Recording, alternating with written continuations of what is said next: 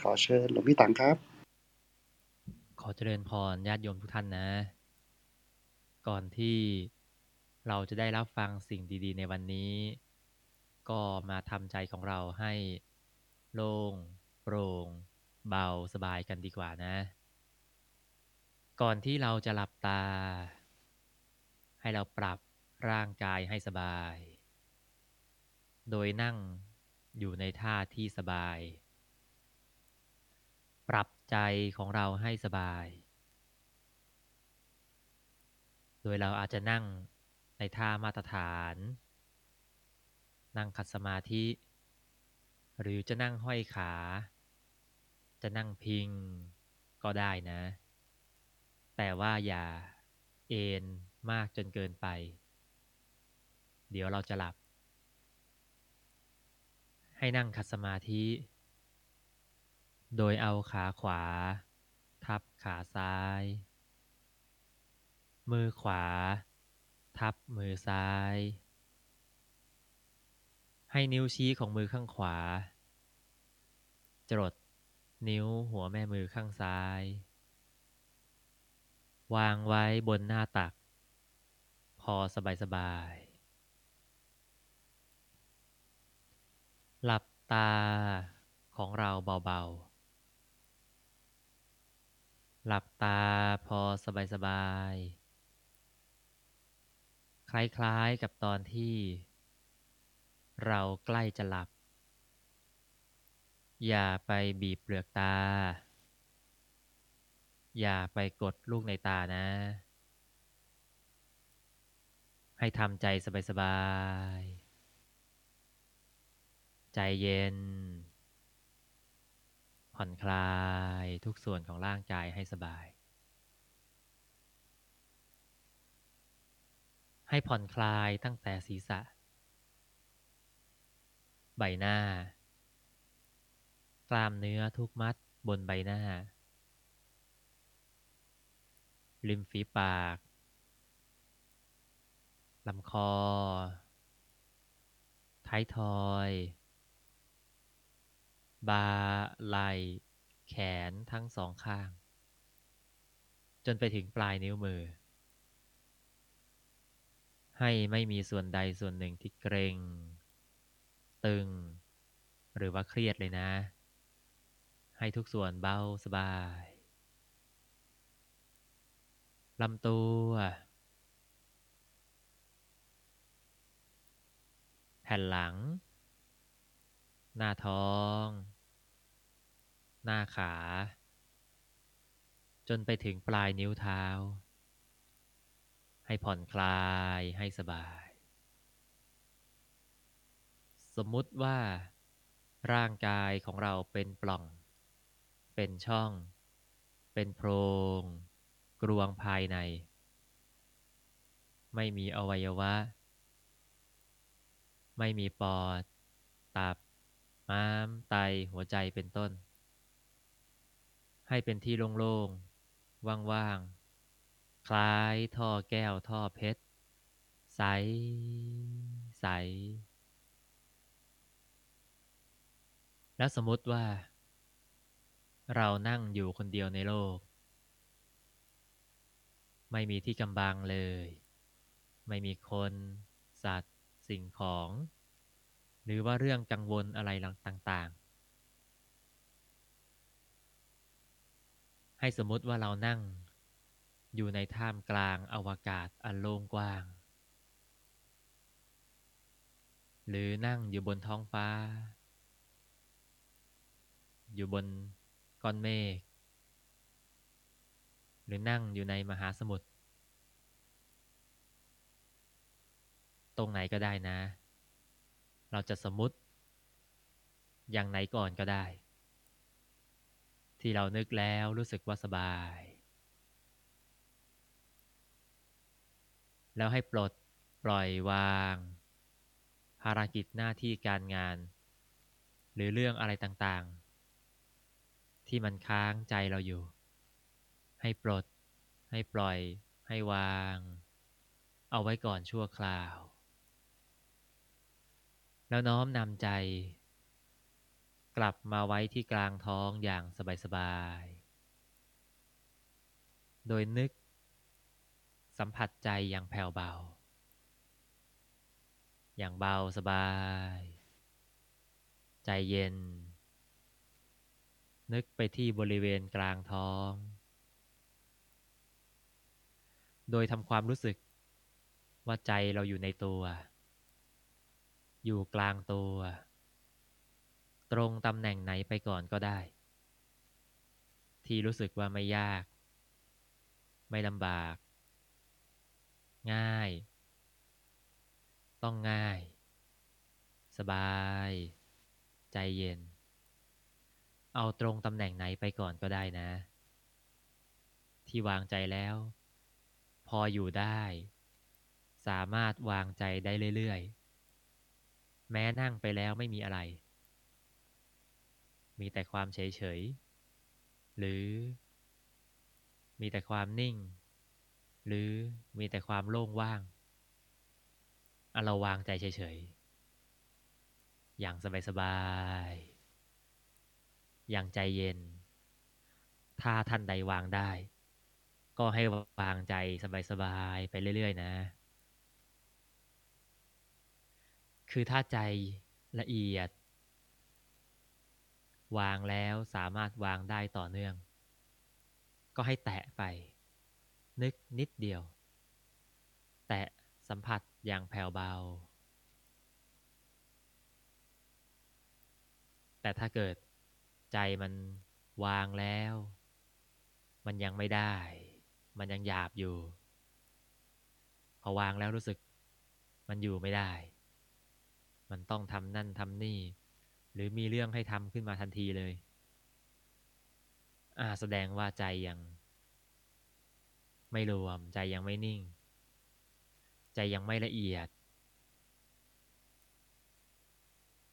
ก็ให้ตรึก ถ้าใจหยาบให้ตรึก ถ้าใจละเอียดก็ให้แตะ แต่ถ้าเกิดใจหยาบก็ให้นึกเอา ตรึก ถึงนิมิต เป็นภาพอะไรก็ได้ ที่เรานึกแล้วสามารถนึกได้ต่อเนื่อง เช่น ภาพกลางๆที่ไม่ทำให้อกุศลเกิด ดวงอาทิตย์ ดวงจันทร์ ดวงดาว ต้นไม้ภูเขาใบหญ้า ก้อนเมฆ น้ำค้างปลายยอดหญ้า หรือ พระประธานในโบสถ์พระพุทธรูป หรือพระเกจิอาจารย์ ที่เราคุ้นเคย หลวงปู่หลวงพ่อ หลวงตา ที่นึกแล้วทำให้ใจสูงส่ง แต่อย่าไปนึกที่นึกแล้วทำให้ใจฟุ้งซ่าน หรือว่ามีเรื่องราวขึ้นมาทันทีเลยนะ เช่นภาพ คนนั้นคนนี้ หรือสิ่งของนั้นสิ่งของนี้ที่นึกแล้วมัน อดไม่ได้ที่จะคิดต้องคิดต่อ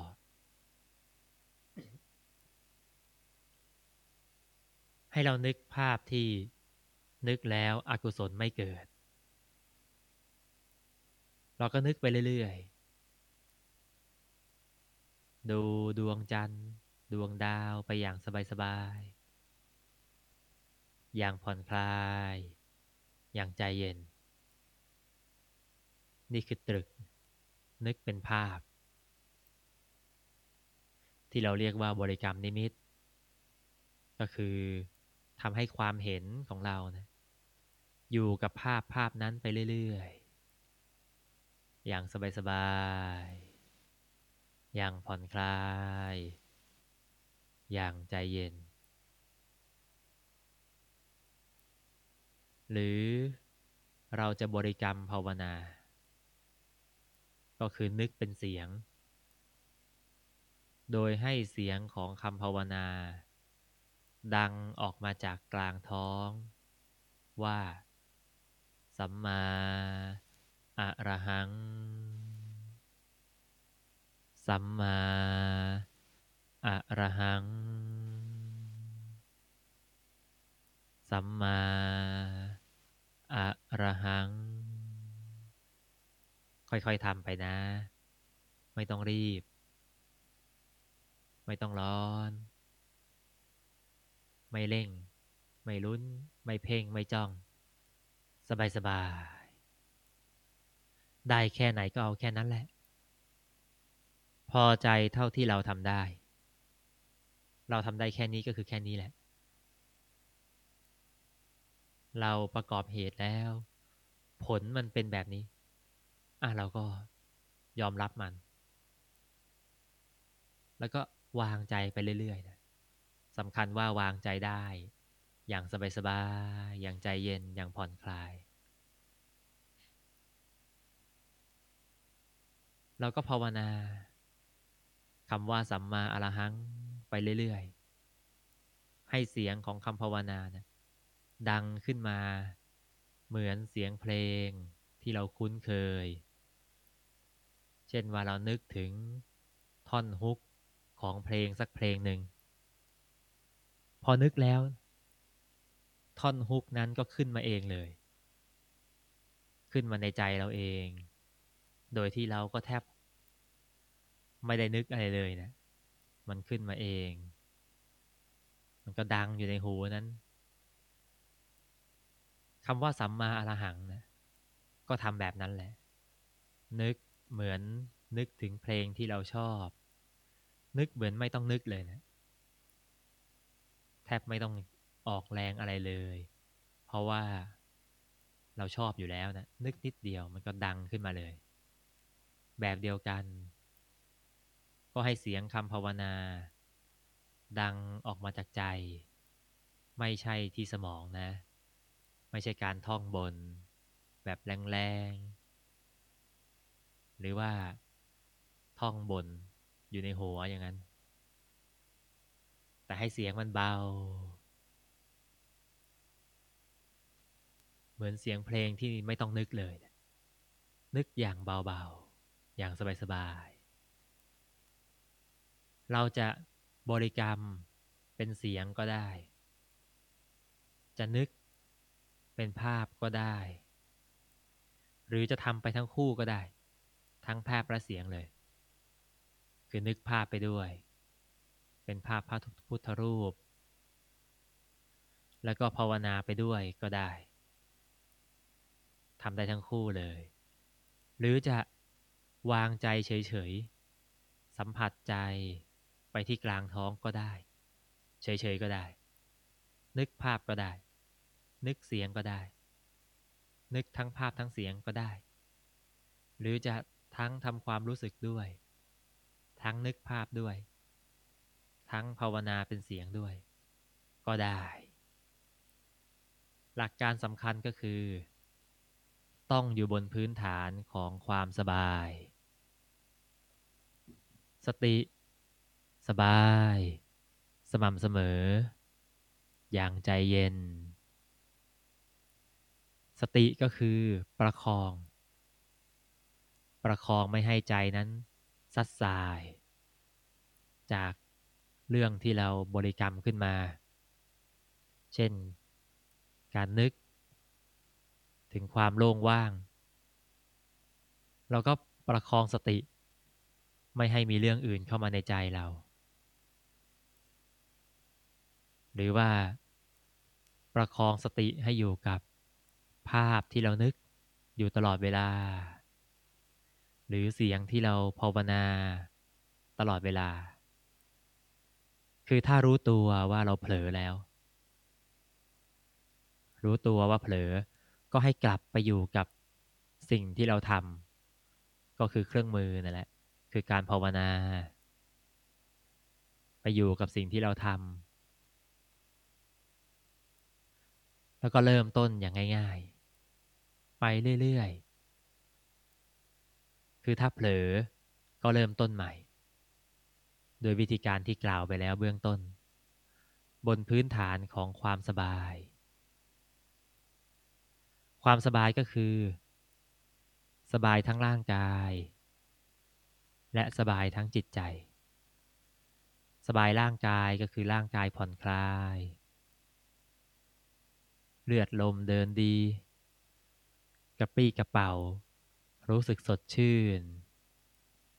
ร่างกายแข็งแรง ไม่เจ็บป่วยไข้ ไม่ทุกข์ทรมาน อันนี้คือกายสบาย หรือว่าได้นั่งอยู่บนโซฟานุ่มๆ ได้พักผ่อนหย่อนใจ อย่างสบายๆ อันนี้คือร่างกายสบาย ส่วนใจสบาย ก็คือใจที่ไร้กังวล ใจที่ไม่มีเรื่องราวอะไรมาติดเลยนะไม่มีอะไรมาเกาะ มาเกี่ยว มาเหนี่ยวมาลังใจเราเลย เป็นใจที่โล่งโปร่งปลอดโปร่งสบาย ใจเย็น ไร้กังวล ผ่อนคลาย ใจนิ่ง ชุ่มเย็น เบิกบาน แช่มชื่น มีความสุข แบบนี้นะ นี่คือใจสบาย แล้วก็รักษาความสบายนี่แหละ ทั้งร่างกาย ทั้งจิตใจ โดยการประคองใจเราให้สบาย ไม่ตึงเกินไป คือไม่ตั้งใจ มากจนเกินไป หรือไม่หย่อนจนเกินไป คือไม่สบายเกินจนเคลิบเคลิ้มแล้วก็หลับไปเลย เพราะว่าความสบายบางที ถ้ามันนั่งแล้วสบายมากเกินไป มันก็หลับได้ มันก็เผลอ ปล่อยใจ แล้วก็หมดแรงแล้วก็หลับไป เราก็ต้องประคองเนี่ยให้ไม่ตึงเกินไป ไม่หย่อนเกินไป ถ้าตึงเกินก็ตั้งใจ ถ้าตั้งใจก็ลำบากอีก เดี๋ยวก็หน้านิ้วคิ้วขมวด กดลูกในตา ลิ้นดันเพดาน เกรงคอ ท้ายทอยก็เกรงไปหมดเลย ตึงสะบัก ไหลยก นิ้วเกรง อันนั้นคือตั้งใจเกินไป จะเอาให้ได้ ก็เลยไปบีบคั้นร่างกายเนี่ยเพราะความคุ้น มันก็ลำบาก เพราะฉะนั้นเราก็ต้องประคอง สติสบายเนี่แหละไม่ตึงเกินไปไม่หย่อนเกินไป สบายทั้งร่างกาย สบายทั้งจิตใจ เพราะฉะนั้นตอนนี้ค่อยๆทำไปนะ ประคองใจเราให้สบายให้ต่อเนื่อง ให้ผ่อนคลายใจเย็น เหมือนที่ได้แนะนำไปทุกๆวันนะ เพราะฉะนั้นค่อยๆทำไป นิ่ง นุ่ม เบา สบาย ผ่อนคลาย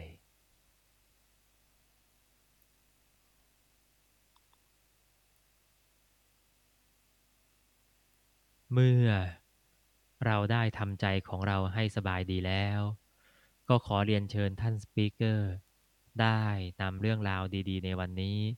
มาเล่าให้กับทุกๆทท่านฟังกันนะอ้าขอเรียนเชิญจ้า สาธุนมัสการครับหลวงพี่ครับ ก็วันนี้ได้นั่งสมาธิแล้ว โอ้รู้สึกดีมากเลย มีใครรู้สึกดีบ้างครับยกช่วยช่วยกดยกมือนิดนึงครับผม ใครวันนี้รู้สึกดีบ้างครับจากการได้นั่งสมาธิอ่า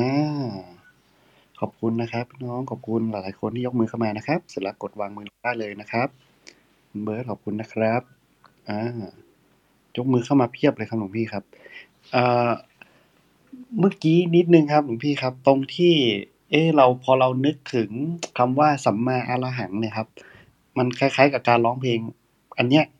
ไอ้คำว่าสัมมาอรหังมันมีคำคำแปลไหมครับ แปลว่าอะไรครับอ๋อสัมมาแปลว่าถูกนะครับอรหังแปลว่า ห่างไกลจากกิเลสนั่นแหละอืมแปลว่าเส้นทางที่ถูกต้องที่ห่างไกลจากกิเลสนั่นเองนะ ก็คืออริยมรรคมีองค์แปดนั่นเอง ถ้าเราจะแปลนะก็คือเส้นทางที่ไกลจากกิเลสอะภาวนาคำอย่างนี้แหละ เป็นมงคลยิ่งนักเลยนะอ๋อก็คือจริงๆมันคือคำย่อเหรอครับ มันเป็นคำย่อไหมครับหลวงพี่ครับ ก็ไม่ใช่คำย่ออะไรหรอกก็เป็นคำภาวนาครับคำหนึ่งเนี่ยเหมือนคำว่าพุทโธออื เหมือนมคำว่าอะไรล่ะ ยุบหนอพองหนออย่างนั้นแหละ ก็เป็นอาเครื่องมือๆหนึ่งที่เราดึงขึ้นมา เอามาอืใช้แต่มว่าใช้คำว่าสัมมาอรหังก็มีความหมายว่าอ่าไกลจากกิเลสนั่นแหละ เส้นทางที่ไกลจากกิเลสนั่นเองเนาะโอ้ดีเลยครับ อันนี้ก็ก็เป็นเครื่องเตือนสติอืมเตือนใจไปด้วยวว่า เออ เรากำลังทำอะไรอยู่อย่างงี้นะครับ ถูกต้องเลยนะ ถ้าเรารู้ความหมายด้วยก็ดีเลย ดีเลยครูซีนที่ถามอย่างงี้เนาะครับ ก็คือผู้ไกลจากกิเลสและเดินบนทางที่ถูกต้องใช่ไหมครับ?ใช่ถูกต้องเลย อืมจะได้จะได้จะได้รู้ว่า เออเฮ้เอ๊ะทำไมถึงพูดทำไมอะไรเงี้ย ก็เป็นหนึ่งในเครื่องเตือนสติ แล้วก็สามารถนำมาใช้อ่าในการอ่าควบคุมลมหายใจหรือนั่งสมาธิได้ด้วย โอ้ ผมว่าดีเลยครับ อาจจะ เออมันคำอย่างแล้วอย่างคำว่าพุทโธล่ะครับ หลวงพี่ครับ พุทโธนี่แปลว่าอะไรครับ? พุทโธแปลว่าผู้รู้ผู้ตื่นผู้เบิกบานโอ้ความหมายพไม่ระเหมืสัอนมกัมานสัมพุทธเจ้าก็คือผู้รู้นั่นแหละ ผู้ครับรู้ทุกอย่างเลยอะพระองค์ครับทรงตรัสรู้ทุกสิ่งทุกอย่างอะนะแล้วเพื่อที่จะอ่าโดยเฉพาะเรื่องของการกำจัดกิเลส เรื่องของอริยอืมมรรคมีองค์8อริยสัจ4เนี่ยแหละอืผู้รู้มก็ผู้ตื่นแล้ว ไม่ได้หลับอยู่ ไม่ได้ตกอยู่ในกระแสของอำนาจกิเลส หรือว่าไม่ได้ถูกความหลับนั้นครอบงำอยู่ แล้วก็เป็นผู้เบิกบานนั่นแหละ อืม ก็เอามาใช้ได้เหมือนกัน ก็ถึงระเหมือนลึภากวระนาเหพุมืทอนโธระลึกก็ถึงได้พระพุทธเจ้าอย่างเงี้ยครับ ภาวหนารือพุทจโธะทำภาวนาที่เป็นเอ่อที่เราที่มันเมกเซนส์สำหรับเราก็อาจจะดูครับยุบหนอพองหนอก็ได้ หรือหายใจเข้าหายใจออกอย่างเงี้ยอืดูมลมหายใจก็ได้นะ เข้าออกเข้าออกอย่างงั้นก็ได้ หรือยุบหนอพองหนอก็ได้ แล้วแต่เรา อืม เวลาบางคนเดินจงกรมก็ซ้ายหนอขวาหนอก็ได้ ครับ แต่อ๋ถ้าอให้ดีก็ก็ได้หมดทุกวิธีเนี่ยที่เราคุ้นเคยเนี่ยแหละ แต่ถ้าสำหรับหลวงพี่ก็แนะนำสัมมาอรหังนี่แหละอืได้หมดมนะจริง ๆ ก็ได้หมดนั่นแหละได้หมดทุกอย่างอะเพราะว่าพอเบื้องพอใจเราเริ่มนิ่งแล้วเนี่ยมันครัก็บจะทิ้งจะทิ้งคำภาวนาไปเองอ๋อคำภาวนาก็จะไม่ได้ใช้ เพราะว่าคำภาวนานั้นใช้แค่เบื้องต้น ใช้ตอนที่ใจเรายังไม่สงบ ครับ มันไม่ใช่ว่าใช้ตลอดทางนะ มันใช้แค่เบื้องต้นเท่านั้นเองเนี่ย เหมือนพอเราเราอยู่ในน้ำเนี่ยเราอยู่ในทะเลอ่าคมันรับเจออะไรได้เจอแผ่นไม้เอาเกาะแผ่นไม้ไปก่อนอือ่ามเจอท่อนไม้ เจอขอนไม้ เจอโฟม เจออะไรเราเกาะไปก่อน แต่พอเราอาศัยที่พึ่งนั้นน่ะพวกที่เกาะชั่วคราวไปคก่รัอนบแล้วไปเจอเรือ เราขึ้นมาบนเรือแล้วเราก็ไม่ต้องเอาท่อนไม้นั้นขึ้นมาด้วยถูกไหมเอ่ย?อืมอือืมเช่นเดียวมกันน่ะครับพอเรา ใจเริ่มสงบแล้ว มันก็ไม่ต้องใช้คำภาวนาช่วยแล้วเพราะใจมันอยู่นิ่งได้ด้วยตัวเองแล้วนั่นเอครังบอ๋อเดี๋ยวมันก็จะทิ้งคำภาวนาไปเอง ถ้าเกิดว่าเราภาวนาจนรู้สึกไม่อยากจะภาวนา ก็ไม่ต้องภาวนาอ๋ออาเอาที่สบายๆเนี่ย พอเราไม่ครูรั้บสึกอยากจะภาวนาแล้วพอแล้วงั้นก็ได้ หรือว่าเราภาวนาไปเรื่อยๆเราก็เราก็ภาวนาอยู่นะ เอ๊ะรู้สึกมันเหมือนลืมภาวนาไป อ่าถ้าเหมือนลืมภาวนาก็ไม่ต้องไม่ต้องไปนึกใหม่แล้วเราก็วางใจเฉยๆแต่สำคัญก็คือว่าใจต้องไม่ฟุ้งซ่านนะอืแล้วก็มใจต้องนิ่ง ไม่ใช่ว่าลคืรัมบคำภาลืมคำภาวนา แต่ว่าดันฟุ้งเรื่องอื่นอย่างงี้ ก็ไปยิ่งฟุ้งยิ่งกว่าเดิม ฟุ้งจนลืมคำภาวนาไปเลยงั้นก็ไม่ใชค่รับอ๋อคำว่าลืมนี่คือ พอลืมเสร็จก็ใจยังนิ่งอยู่ครับใจยังสบายอยู่ ยังอยู่บนเส้นทางของสติสบาย ไม่ตึงเกินไปไม่หย่อนเกินไป ไม่ฟุ้ง ไม่ตึงแล้วก็ไม่หลับเนาะ อืม จริง ๆ มัน มันรู้สึกเหมือนมันคล้ายกับกุญแจรถเลยนะครับหลวงพี่ภาวนาเนี่ย คือแบบสสตาร์ตรถเสร็จปุ๊บเราก็ไม่ได้ใช้อะไรต่อแล้วมันกุญแจก็เสียบคาอยู่อย่างงั้นอาอยากจะ เออผมว่า เออ มันก็มันก็ดีเหมือนกันครับ ก็ได้เห็นว่า เออ เอาภาวนาไปใช้ได้ตั้งแต่ต้นแล้วมันทำให้เข้าสมาธิง่ายขึ้นนะครับก็เป้าหมายก็คือความนิ่งสงบเนาะที่อาที่เราจะได้นิ่งสงบในแต่ละวันในทุก ๆ วันถูกไหมครับหลวงพี่?ถูกต้องเลยสำคัญนะต้องฝึกทุกวันนั่คนรัแหบละ ความสบายต้องฝึกทุกวันครัเพบราะว่าส่วนใหญ่เรามักจะคุ้นเคยกับความตึง ความครับตั้งใจเกินไปกับความหย่อนเกินไป จะคุ้นกับอย่างนั้นมากกว่า อืมคุ้นเคยกับความตึงความหย่อนเกินไปนะครับใช่ก็โอมัน้ก็มีแค่นั้นแหละ ไม่ตึงไปก็หย่อนไป อืมโอ้นี่เห็นได้ชัดเลยครับว่า ในแต่ละวันที่เรื่องราวที่มันเข้ามาในแต่ละวันเนี่ยมันทำให้เราตึงทุกวัน มันไม่ได้ทำให้เราสงบเลยในเรื่องแต่ละวันที่ที่มันเข้ามา ก็ การที่ทำใจให้ว่างทำใจให้สบาย เตรียมรับ เตรียมรับมือเรื่องราวที่จะเกิดขึ้นในแต่ละวันก็ก็ถือว่าเป็นการทำฝึกจิตใจให้สบายอย่างนี้ใช่ไหมครับหลวงพี่ใช่ ถูกต้อง พอเราคุ้นกับความสบายแล้วก็สามารถวางใจได้อย่างง่าย ๆ กับความสบายนั้นนั่นเองเนาะครับสาธุครับ ผมหลวงพี่ขอบคุณมากๆเลยครับวันนี้ครับ ก็อ่าก็สำหรับคนที่อยากจะนั่งสมาธินะครับ ก็ มานั่งได้ตั้งแต่เช้านะครับ8โมงเช้านะครับ เราจะมาเจอกัน แล้วก็ถ้าใครอยากจะเอาไปนั่งเอาไปใช้ในระหว่างวันนะครับ ก็ยินดีนะครับ ลองฝึกในระหว่างวันเยอะๆนะครับ ก็จะได้ช่วยได้เนาะก็สำหรับวันนี้นะครับเราจะมาเข้าถึงเรื่องของผลกรรมของการผิดศีลกาเมนะครับ โดยหลวงพี่นิมโลนะครับ ก็จะ มาเล่าให้ฟังว่า เอ๊ะ มันเกิดอะไรขึ้น มันมีอะไรบ้างนะครับ เชิญหลวงพี่นิมโลเปิดไมค์เลยครับ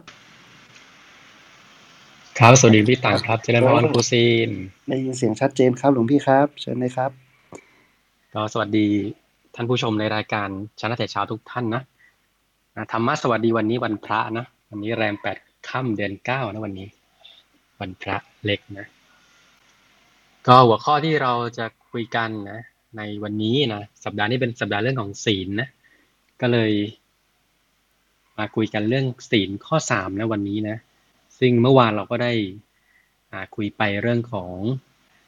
ผลกรรมของการทำผิดศีลข้อหนึ่งนะปานาติบาตนะเรื่องเมื่อวานเราก็เล่าถึงเรื่องย้อนนิดนึงนะเรื่องของเคสสดี้ตัวอย่างในธรรมบทนะก็มีตัวอย่างเรื่องของ อีกาบินบินอยู่แล้วทำไมถูกไฟไหม้อ่าเพราะว่าเคยทำกรรมไว้คือเคยไปทำปานาติบาตไปฆ่าโคไว้นะเอากองฟางสุ่มแล้วก็จุดไฟเผาเนี่ยทำยังไงก็ได้อย่างนั้นเสร็จกรรมตกนรกไปแล้วก็มาเกิดเป็นกานะ อีกเคสหนึ่งเมื่อวานก็เล่าถึงว่า มีผู้หญิงคนหนึ่งถูกจับถ่วงน้ำอ่าถูกโยนลงไปในแม่น้ำอะนะก็เป็นภรรยาของนายเรือนนะ ก็วิบากกรรมก็คือในอดีตชาติเคยจับสุนัขซึ่งเป็นอดีตคนรักอะนะที่ชาติก่อนนั้นเคยเป็นสามีแล้วก็ตามติดมา ความผูกพันก็เลยมาเป็นสุนัขใกล้ชิดนะแล้วก็เลยด้วยความถูกแซวก็เลยจับสุนัขโยนน้ำนะตาย แล้วก็ตัวเองก็ตายจากการถูกจับถ่วงน้ำเหล่านี้มาเป็นร้อยชาติแล้วเนาะไม่ทำกรรมครั้งเดียวแต่ชดใช้หลายชาติ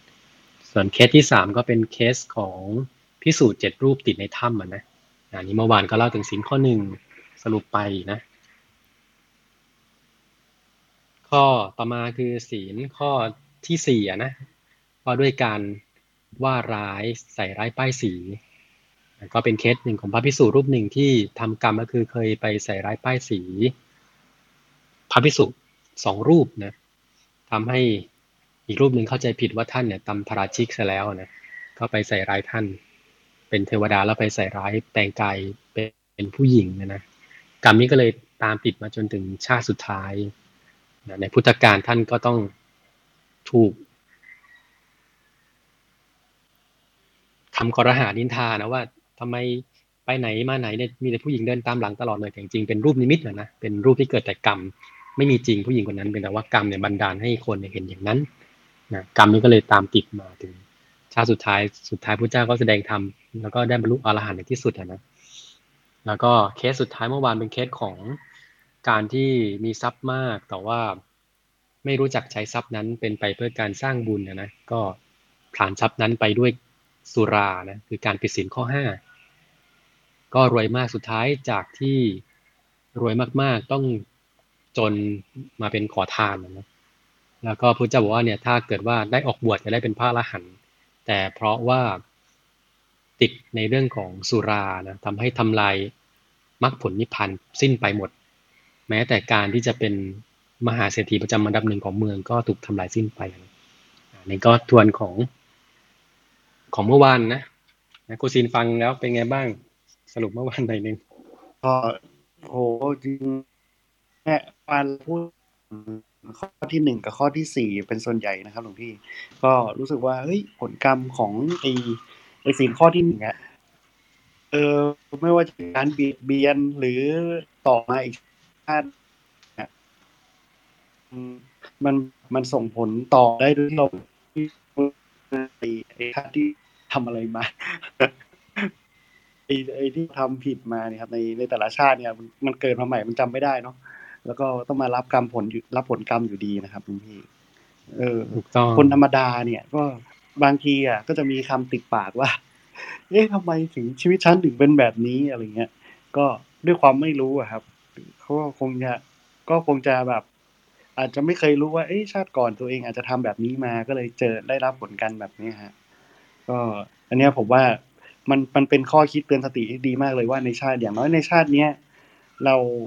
เราก็ทำกรรมดีอะน่าจะดีกว่านะฮะถูกต้อง มันรู้ไม่ได้เลยอะใช่ก็ว่าทำทำอย่างไรก็จะได้ผลอย่างนั้นนะนะ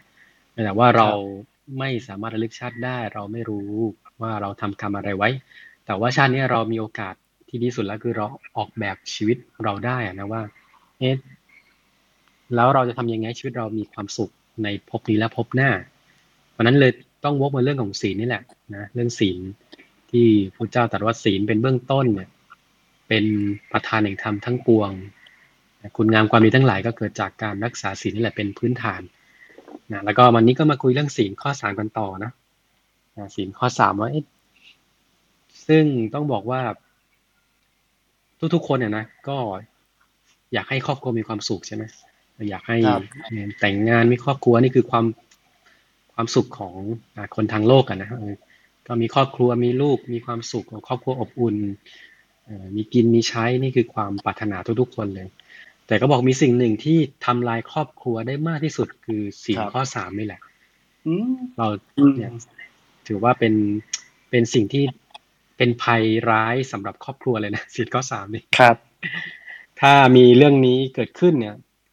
เรียกว่ามหันต์หายนะอันของครอบครัวกำลังมาเยือนละเพ ราะฉะนั้นครับจึงเป็นเรื่องสำคัญมากสำหรับคารวะในการครองเรือนนะเพราะว่าเราอย่าดูเบานะยิ่งสังคมปัจจุบันนะเราจะเห็นว่ามีละครต่างๆให้เห็นเนี่ย อืม เป็นเรื่องเป็นราวต่างๆครับ เรามองเป็นเรื่องปกตินะแต่จริงๆมันคือสะท้อนสะท้อนสังคมของเราแล้วก็ ก็เกิดคำถามว่าอะแล้วทำอย่างไรล่ะ ครอบครัวเราจะมีความสุขง่ายมากเลยก็คือศีลข้อสามเนี่ยเอาให้ได้ก่อนนะนะโดยเฉพาะทั้งอ่า สามีภรรยาเนี่ยต้องมีความซื่อสัตย์ซื่อตรง แล้วก็มีสัจจะความจริงใจต่อกัน เพราะฉะนั้นเราจึงจึงจึงต้องมารักษาศีลข้อสามซึ่งเป็นการตอบคำถามว่าทำไมต้องรักษาศีลมันมีผลมีผลต่อชีวิตอย่างไร แล้วทำให้ชีวิตเรามีความสุขอย่างไรอะนะเรื่องราวในวันนี้ก็ครับอ่ายกตัวอย่างของการทำผิดศีลโดยการประพฤติผิดในภรรยาของผู้อื่นนะนะคือการ ผิดศีลการมีเช่าชู้นั่นแหละ ก็ขอเล่าเรื่องของพระเจ้าประเทศที่โกศลนะนะท่านในสมัยพุทธกาลน่ะก็มีเรื่องบันทึกไว้ว่า ท่านเสด็จประพาสเมือง แล้วบังเอิญไปเจอสตรีผู้หนึ่งนะซึ่งยืนดูดูพิธีประพาสเมืองของท่านเนี่ยท่านก็นั่งบนคอบนคอช้างนี่แหละแล้วก็เห็นแล้ว แล้วท่านก็สึกชอบผู้หญิงคนนี้มากทำยังไงจะได้มาเป็นภรรยา ก็เลยให้คนไปถามว่ามีสามีหรือยัง ก็รู้ว่ามีสามีแล้ว แต่ก็ยังตัดใจไม่ได้นะ เพราะว่าความรักในสตรีเนี่ย ก็เลยหาวิธีการว่าทำยังไงจะได้ภรรยาเขามาเป็นมาเป็นของเราอะนะ ก็เลยหากลอุบายนะ พี่เล่าย่อๆแล้วกันนะหากลอุบายว่าทำยังไงให้ได้ภรรยาเขามานะ ก็เลยออกอุบายว่าให้รับ สามีเขาเนี่ยเข้ามาอยู่ในในอ่าพระราชวังอะนะอืมของพระเจ้าเปรตที่โกศลเนี่ยแล้วก็บอกว่าให้งานไปอย่างหนึ่ง ถ้าทำไม่ได้เนี่ยจะต้องโทษอาญานะก็คือให้ไปหาดินดินสีอรุณแล้วก็ดอกบัวที่มีสีชมพูอะนะซึ่งจากเรื่องเนี้ยเขาก็ต้องไปตามหาตรงนี้มาให้ได้ว่าถ้าเกิดหาไม่ได้เนี่ยจะต้องอ่าจะต้องถูกลงอาญานะ ก็เลยหาดินเสียอารุณแล้วก็ดอกอุบล มาให้กับพระราชาแล้วก็ภายใน ภายในวันเดียวนะซึ่งการจะเดินทางไปที่นั่นได้ต้องใช้ระยะเวลาประมาณห้าโยชน์อะนะห้าโยชน์ก็สิบกกิโลเมตร คูณห้าประมาณแปดสิบกิโลเมตรห้าโยชน์ซึ่งการเดินทางไปกลับเนี่ย จะต้องใช้เวลาถ้ากลับมาไม่ทันประตูเมืองปิดจะต้องลงอาญาก็คือถือว่าทำไม่สำเร็จนะ สามีของนางก็เลยต้องทำหน้าที่ตรงนี้ไปหาดินเสียรุนมานะซึ่งเขาก็รู้ว่าพระราชาเนี่ยต้องการจะฆ่าเขาแน่เลย โดยการวางอุบายเช่นนี้ ปรากฏว่าก็กลับมาไม่ทันอยู่ดีนะ ระหว่างเดินทางไปก็ ได้ไม่ได้ดินเสียรุนกับดอกโคมุตนะซึ่งอยู่ไกลออกไปนะ ระหว่างทางที่ไปเนี่ย ตัวเองก็คิดว่า เราก็พักกินข้าวก่อนระหว่างทางเอาแรงก่อน แล้วก็ได้เอาเม็ดข้าวเนี่ยโปรยลงไปในในน้ำให้ปลากับเต่ากิน แล้วก็ตั้งจิตอธิษฐานว่า ขอบุญที่ข้าพเจ้าได้หัน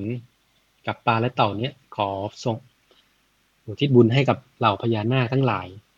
เหล่าเทวดาทั้งหลายนะผลบุญนี้ก็เลยช่วยให้อ่าสามีของภรรยาคนเนี้ยได้ มีพญานาคนะมาช่วยช่วยให้สามารถเอาดินเสียรุนกับดอกขมุดมามาให้อะนะพอได้อย่างนั้นแล้วก็เลยรีบกลับมาเลย ปรากฏว่าประตูเมืองปิดซะก่อนนะไม่ทันที่จะเปิดปิดก่อนเวลาด้วย เพราะว่าพระราชาเป็นคนสั่งให้ปิดประตูเมืองนะปรากฏว่าทั้งคืนนั้นพระราชาก็นอนไม่หลับเลย พระเจ้าพระเจ้านิโกศลนะนะแล้วก็ได้ยินเสียงสี่คำในค่ำคืนนั้น คือคำว่าทุทุสานาโส นะทุสานาโสเนี่ย ก็ดังขึ้นมา ทรงได้ยินอยู่คนเดียวนะ ดังกล้องขึ้นมา ก็ทุสานะโสดังขึ้นมาไงไงกุศินถ้าเกิดนอนนอนอยู่มีเสียงกล้องขึ้นมา ดังอยู่สี่คำหลอนครับรู้สึกยังไงทุสานะโสนี่แปลว่าอะไรฮะ ก็พระราชาก็ไม่รู้เหมือนกันแปลว่าอะไรอะนะ ก็เลยเรียกพราหมณ์ เวลาที่บดีต่างๆ มาทำนายทายทักดูว่าเมื่อคืนเนี่ยเกิดอะไรขึ้นกับเราเราได้ยินเสียงนี้นะพาหมณ์ก็บอกว่า อาจจะเป็นภัยต่อ พระองค์เนี่ยขอพระองค์จงบูชายันเถิดพระเจ้าข้าก็นำสัตว์อย่างละห้าร้อยนะมาบูชายันนะทั้งแพะนะทั้งช้างโค ไก่สุกร เด็กชายเด็กหญิงเนี่ยมาบูชายันเพื่อจะได้ พ้นจากกรรมเนี่ยซึ่งเราต้องอย่าลืมด้วยว่าสมัยนั้นเป็นศาสนาพราหมณ์มินดูนะมีพุทธด้วย แต่ว่าพระราชาท่านก็ยังมีการพิธีบูชายันอย่างนี้อยู่ในยุคสมัยนั้นนั้นก็เลยมีการจัดพิธีบูชายันเพื่อต่ออายุให้กับพระราชาประเจพระเจ้าประเจนโกศลนะครับแต่นางมาริกาซึ่งเป็นภรรยา ซึ่งเป็นมเหสีเนี่ยบอกว่าพระราชาทำไม่ถูกนะ มีที่ไหนการต่ออายุด้วยการตัดรอนชีวิตคนอื่นนะ ไม่มีหรอกนะก็เลยพาพระราชาไปเข้าเฝ้าพระพุทธเจ้านะซึ่งถ้าทำได้เป็นการช่วยคนช่วยสัตว์ให้พ้นจากการถูกฆ่าบูชายันแล้วก็ไปตอบให้พระเจ้าพยากรณ์ว่าเหตุที่เกิดขึ้นเกิดจากอะไรนะพระพุทธเจ้าท่านก็เลยตรัสว่ามหาบพิษภัยไม่มีแก่ท่านหรอกนะแต่เหตุที่เกิดขึ้นนี้เกิดจาก เสียงจากนรกนะและเสียงเรียกจากนรกของสัตว์นรกสี่ตนนะที่เคยทำผิดศีลข้อสามคือกรรมกาเมเนี่ยแล้วไปตกอยู่ในโลหะลุมพีนรก แล้วเวลาติดอยู่ในโลหะลุมพีแล้วก็เลย อยากพ้นจากกรรมเนี่ยก็เลยตะโกนคำนี้ออกมานะโลหะลุมพีนรกเป็นยังไงก็บอกว่า มีความลึกหกสิบโยชน์นะ หกสิบโยชน์ก็เอาสิบหกนะคูณหกสิบนะนะนะถ้าสิบคูณหกสิบก็หกร้อยโยชน์แล้วเนาะอันี่ก็ประมาณก็ไปหกร้อยกิโลนะเอาสิบคูณนะแล้วก็หกนะคูณกับหกสิบอีกก็ประมาณเกือบเก้าร้อยกว่ากิโลนะความลึกนะสามหมื่นปีจะลอยไปถึงปากหม้ออีกสามหมื่นปีจนไปถึงก้นหม้อนะเป็นหม้อที่ลึกมากนะแล้วก็ มนุษย์ผู้กำผิดศีลกาเมก็ถูกจับโยนไปในนั้นนะนะแล้วสัตว์นรกทั้งสี่ตัวเนี่ยสี่ตนนี่แหละ ก็ เวลาขึ้นมาถึงปากหม้อได้ก็จะตะโกนออกมาว่า คนแรกก็ตะโกนว่าทุนะคนที่สองตะโกนว่าสะคนที่สามตะโกนว่านะ คนที่สี่ตะโกนตะโกนว่าโสนะซึ่งพระเจ้าก็ได้ขยายความท่านก็บอกว่าคำว่าทุเนี่ยมาจากคนแรกที่บอกว่าเรา ได้ ไม่ได้ให้ทานนะแล้วก็มีชีวิตอยู่นะด้วยความประพฤติชั่วนะทุก็คือชั่วนะนะแล้วก็บอกว่าเราเนี่ยไม่อยู่ในนรกหกหมื่นปีนะไม่มีที่สุดปรากฏนะก็คือคำว่าสานะแล้วก็นะนะนะมาจากคำว่านัตถินะก็คือ ที่สุดย่อมไม่มีนะ ที่สุดจะมีแต่ที่ไหนนะ ก็คือไม่รู้ว่าเมื่อไหร่จะพ้นกรรมอะนะนะนี่คือนะ แล้วก็โสคนสุดท้ายก็ก็กล่าวไว้ว่าเนี่ยเมื่อไหร่พวกเราจะพ้นทุกข์สักทีนะ เมื่อเราจะได้เกิดเป็นมนุษย์ เราพ้นจากที่นี่แล้วขอเราได้เกิดเป็นมนุษย์ ขอเราได้รักษาศีล อันนี้คือสี่คำของสัตว์นรกที่ไม่อยู่นะพระเจ้าก็ตรัสว่าเนี่ยสัตว์นรกเหล่านี้เคยทำกรรมก็คือผิดศีลกาเม คือในพุทธนรที่แล้วเนี่ยได้เกิดในยุคของพระเจ้าพระนามว่ากัสสปะนะอายุทั้งสองหมื่นปี แล้วก็มีทรัพย์มากรวยมากด้วย ทั้งสี่คนเป็นลูกเศรษฐีนะก็บอกเรามีทรัพย์มากอะ การงานเราก็เราก็ไม่ต้องทำเพราะว่าสบายไปทั้งชาติ เราจะทำอะไรกันดี ก็ถ้าปัจจุบันก็น่าจะเป็น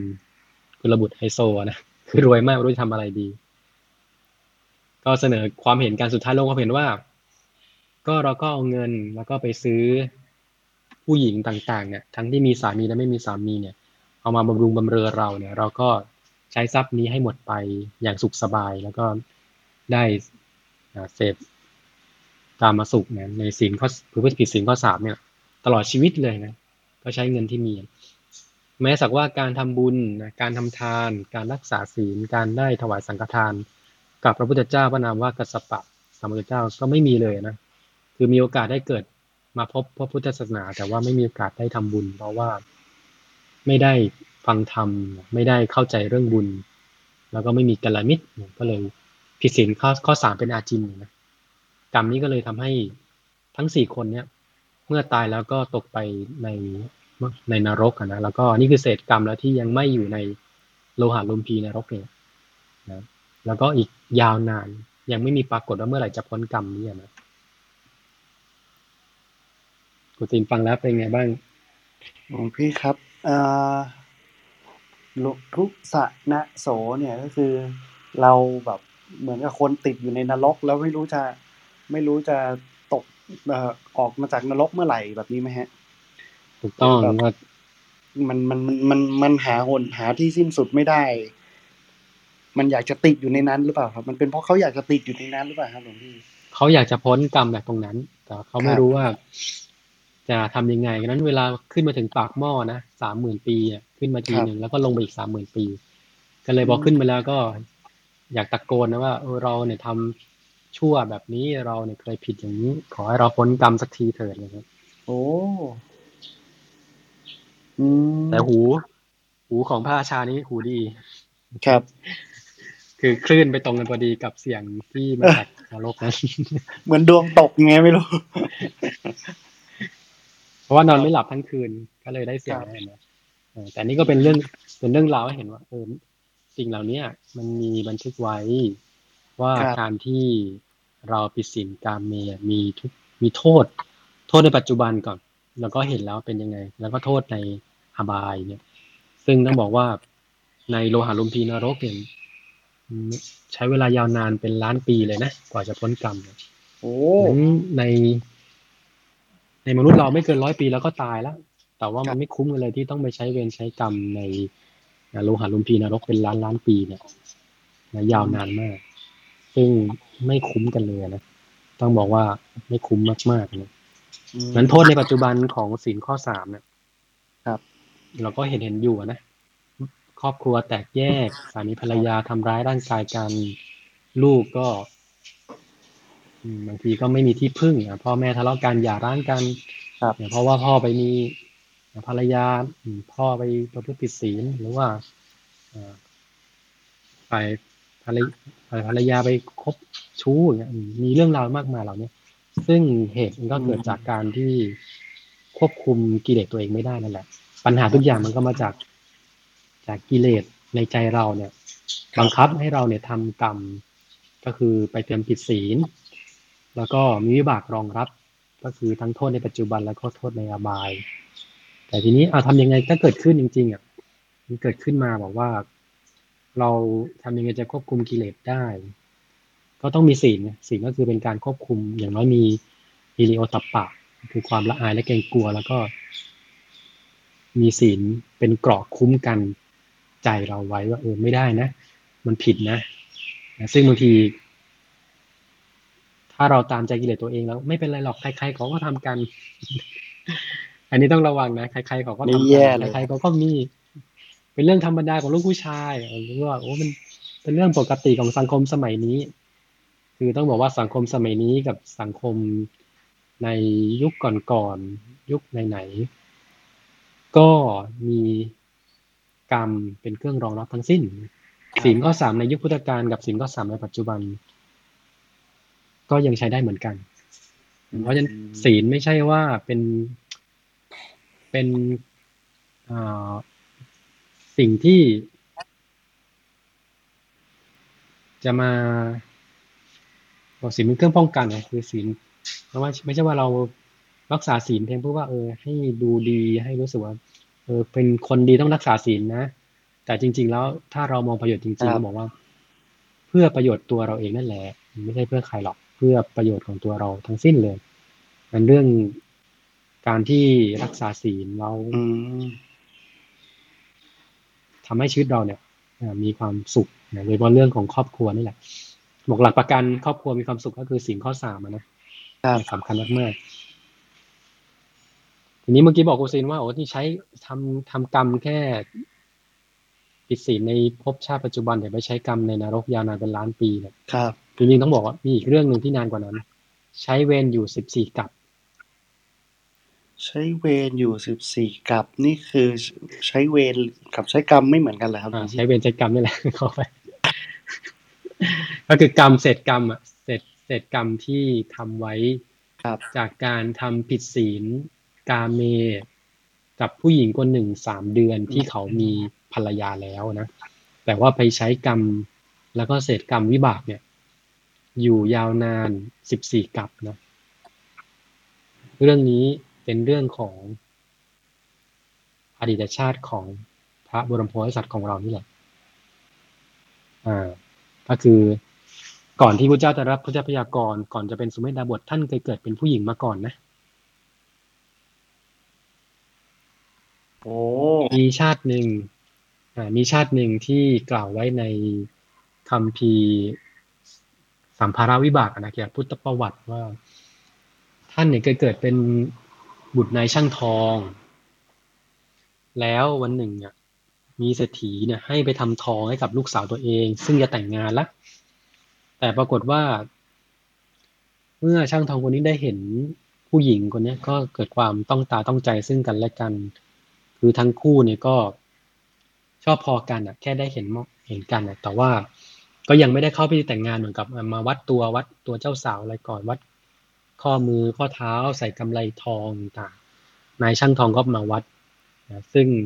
เศรษฐีก็รู้ว่าถ้าเจอหน้ากันเนี่ยก็จะอาจจะปิ๊งกันได้ก็เลย บอกให้ลูกสาวเนี่ยปิดหน้า แล้วก็ให้ยื่นเฉพาะมือและเท้ามา นายช่างทองก็สงสัยว่าทำไมต้องปิดหน้าปิดตานะ ทีหลังก็เลยแอบดูนะในในม่านนะนะผู้ชายก็เจอผู้หญิงก็เจอกันก็เลยเกิดปิ๊งกันนะหลงหลงชอบพอกัน แต่เนื่องจากว่าผู้หญิงเนี่ยจะแต่งงานละแต่ว่าแค่แค่รอพิธีอะนะรอพิธี พอชอบพอกันก็เลยนัด นัดมาเจอกันนะครั้งแรกก็เจอกันที่สวนนะนะแต่บังเอิญนอนรอไปจนหลับเพลินไปครั้งที่หนึ่งก็หลับไปหลับเพลิน ซึ่งมีธรรมเนียมสมัยนั้นว่าถ้าหลับแล้วเขาจะไม่ให้ปลุกกันนะสมัยนั้นนะนะก็หลับเพลินไปก็วันที่แรกก็ไม่เจอวันที่สองมานัดเจอกันอีกปรากฏว่านายช่างทองก็รอรอจนเผลอหลับไป วันที่สามก็เหมือนเดิมเลยหลับเหมือนเดิมคราวนี้ไม่ปลุกละก็คือว่าอะนั้นก็เลยวางวางปิ่นทองเอาไว้ให้รู้ว่าเออมาถึงแล้วนะอย่างเงี้ยแล้วก็คิดว่าคงชายคนนี้คงไม่มีวาสนาต่อกันอะนะแล้วก็เลยผู้หญิงก็เลยไปแต่งงานกับอีกตระกูลหนึ่งนะก็เข้าไปที่แต่งงานไปปรากฏว่าแม้ว่าผู้หญิงแต่งงานไปแล้วเนี่ย ผู้ชายก็ยังหลงรักหลงชอบอยู่ทำยังไงดีก็เลย หากลอุบายนะก็ปลอมตัวนะ ได้ ให้ทองนะ กับเรียกว่าเป็นมหาอุปราชคนหนึ่งของของในเมืองนั้นอะนะบอกว่าเนี่ยสามพ่อแล้วก็สามีของนางเนี่ย จะเดินทางไปต่างเมืองมาทำการค้า แล้วก็นางก็จะอยู่ในบ้านอยู่คนเดียวนะนะครับนายช่างทองก็เลยหาโอกาสว่าเราจะเข้าไปอยู่ในเรือนนี้นะตลอดสามเดือนนะนะ ก็เลยหากลอุบายว่าให้อ่าคนมีศักดิ์ใหญ่เนี่ยช่วยไปฝากไว้หน่อย แล้วก็ปลอมตัวเป็นผู้หญิงมามาช่วยเป็นคนรับใช้อยู่อยู่ในบ้านหลังนี้นะช่วงสามเดือนที่ไม่อยู่อะนะปรากฏว่าก็ปลอมตัวแล้วก็ทำการเมสุมิจฉาจารได้ประพฤติผิดล่วงเกินกับคนที่มีสามีแล้วอะนะอืมอันนี้ก็ไม่ผิดผิด เพราะว่าเขาแต่งงานไปแล้วก็มีสามีแล้ว ก็มีชู้นั่นแหละก็แล้วามีชู้กันสามเดือนนะก็เสร็จ สุขอยู่ในกามารมณ์อยู่สามเดือน แต่ว่าหลังจากนั้นพอสามีเขากลับมาก็ ก็เลิกกันนะเลิกแต่การทำกรรมในครั้งนั้นพระโพธิสัตว์ของเราเนี่ยท่านก็บอกว่า ผลกรรมนี้ส่งผลให้ต้องตกนรกอยู่ยาวนานนะตกนรกไปยาวนานมาก จากนั้นก็มาเกิดเป็นเป็นลาห้าร้อยชาติ เป็นโคห้าร้อยชาติ เป็นลิง นะเป็นคนตาบอด เป็นคนหูหนวก เป็นกระเทย เป็นผู้หญิงนะอย่างละห้าร้อยชาตินะใช้เวลาเสวยบากกรรมเหล่านี้อยู่สิบสี่กับอืมอืมคือแทนที่จะได้สร้างเป็นเกิดเป็นมนุษย์ได้สร้างบุญเต็มที่สั่งสมบารมีให้เต็มเปี่ยม ก็เสียเวลาไปตั้งสิบสี่กับเลย ต้องไปเกิดเป็นลาให้เขาใช้นะเพราะว่า เนี่ย ไปทำผิดศีลข้อสาม ไปเกิดเป็นโคไปเกิดเป็นลิงเพราะไปหลอกเขาอะนะไปเกิดเป็นกระเทย เพราะว่า อืม ก็วิบากกรรมของกรรมเมนี่แหละ แล้วก็ไปเกิดเป็นสตรีกว่าจะได้มาเกิดเป็นบุรุษเนี่ย ก็ใช้เวลายาวนานอยู่สิบสี่กัปอะนะ แล้วก็ก่อนที่จะได้รับพุทธยากรพระโพสต์ของเราเคยไปเกิดเป็นเจ้าหญิงสุมิตาเทวีนะในสมัยพระพุทธเจ้าพระนามว่าปุณปุราณทีปังกรสามพุทธเจ้านะ ก่อนองค์ที่จะรับพุทธยากรนะองค์ก่อนหน้าน้าโน้นๆเลยไกลไกลมาอีกซึ่งตอนนั้นยังไม่ได้รับพุทธพยากรยังไม่ยังไม่ได้เป็นว่าที่พระพุทธเจ้าเป็น ไม่ได้เป็นนิยตาโพธิสัตว์นะก็เป็นเจ้าหญิงสุมิตราเทวีในชาตินั้นก็ได้ทำบุญกับพระพุทธเจ้า แล้วก็ปรารถนา อยากปรารถนาพุทธภูมิอยู่แล้วอยู่ในใจ แต่ว่าเป็นสตรีเนี่ยพระเจ้าไม่พยากรณ์นะจนกระทั่งว่าได้รับพยากรณ์เมื่อมาเป็นสุเมธดาบทนี่แหละ ที่ท่านเล่าท่านก็เห็นว่านี่เองไม่ว่าในการที่ผิดศีลข้อสามอยู่สามเดือน แต่ว่าวิบากกรรมต้องจะใช้คือสลอดยาวนานสิบสี่กับตกนรกไปยาวนานมาก กว่าจะได้มาเกิดเป็นมนุษย์เนี่ยต้องเป็นสัตว์เดรัจฉานอย่างละห้าร้อยชาติ แล้วเกิดเป็นมนุษย์ก็ต้องมาเกิดเป็นอาภัพบุคคลเนี่ยนะไม่ได้เกิดเป็นชายนะนะกว่าจะได้เกิดเป็นเป็นชายได้สร้างบุญเนี่ยก็ออกบวชได้เนี่ยจะต้องใช้เวลายาวนานถึงสิบสี่กับเสียเวลาไปนะ คุณซินฟังแล้วเป็นยังไงบ้าง ฟังแล้วก็ อือหือมันชดใช้ยาวนานมากเลยนะครับ นี่ขนาด อันนี้เป็นผู้หญิงกับผู้หญิงใช่ไหมครับ ใช่ก็คือผู้หไปญิงผิดศีลกับคนที่เขามีสามีแล้วอะนะอืมเออโอ้แล้วแบบ เออ มันผมเห็นแล้วมันก็แปลกตรงที่ว่า อย่างในทีวีอย่างในหนังเนี่ยครับ ก็มีเรื่องพวกนี้เยอะมากเลย สตอรี่ครับ หนังครับ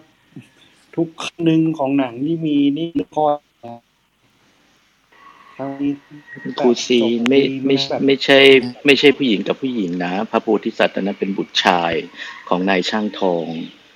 เป็นอ่าครับเพียงแต่ปลอมตัวปลอมตัวเป็นผู้หญิงอ๋อปลอเข้ามไปตัวเท่านั้นเป็นผู้หญิงใช่ใช่อ่าปลอมตัวเป็นผู้หญิงอ๋อเพื่อที่จะได้ไป อ่าปลอมตัวให้อุปราชพาไป แต่แต่ไม่ใช่ผู้หญิงกับผู้หญิงนะ เออ๋ออไม่ใช่แต่ว่าปลอมตัวเป็นผู้หญิงเข้าไปอ๋อโอเค เพื่อเจอผู้หญิงถูกนั่นต้อง มันไปหลอกเขาอะว่าเป็นผู้ชจริงผู้หญิงนะอะนะแต่อ๋อเออ โอ้เห็นโอ้แปลกเลยครับ อันนี้แปลกเลยจริง ๆ อันนี้คือความแบบ นี่มันต้องทุ่มเทเลยนะหลวงพี่อันนี้มันทุ่มเทแล้วตั้งใจเพื่อที่จะผิดสีเลยนี่นะใช่คือมีความพยายามมีเจตนาครับที่ ต้องการทำตามกิเลสราคะของตัวเองอะนะโดยที่ไม่ได้สนเรื่องของศีลธรรมครัแล้บวก็ไม่ได้เจอบัณฑิต ยุคนั้นก็ไม่ได้มีพระพุทธศาสนามันเกิดขึ้นอืมแต่ว่าจะเป็นที่รู้กันก็คือมนุษยธรรมก็คือ ของของใครใครเข้ารักของใครเขาก็ห่วงครับดังนั้นการที่ไปล่วงเกินภรรยาของผู้อื่นเนี่ย เป็นสิ่งที่อันตรายมาก ๆ แล้วก็เสียเวลา โอกาสที่ได้เกิดมาเป็นมนุษย์เนี่ยอยู่สิบสี่กับเลยนะโอกาสที่ได้เกิดมาเป็นชาย แล้วก็ได้ออกบวชได้สร้างบารมีเป็นนักบวชเนี่ยยาครักบมากกว่าจะสงบเสียเวลาตั้งสิบสี่กับอะนี่ก็เป็น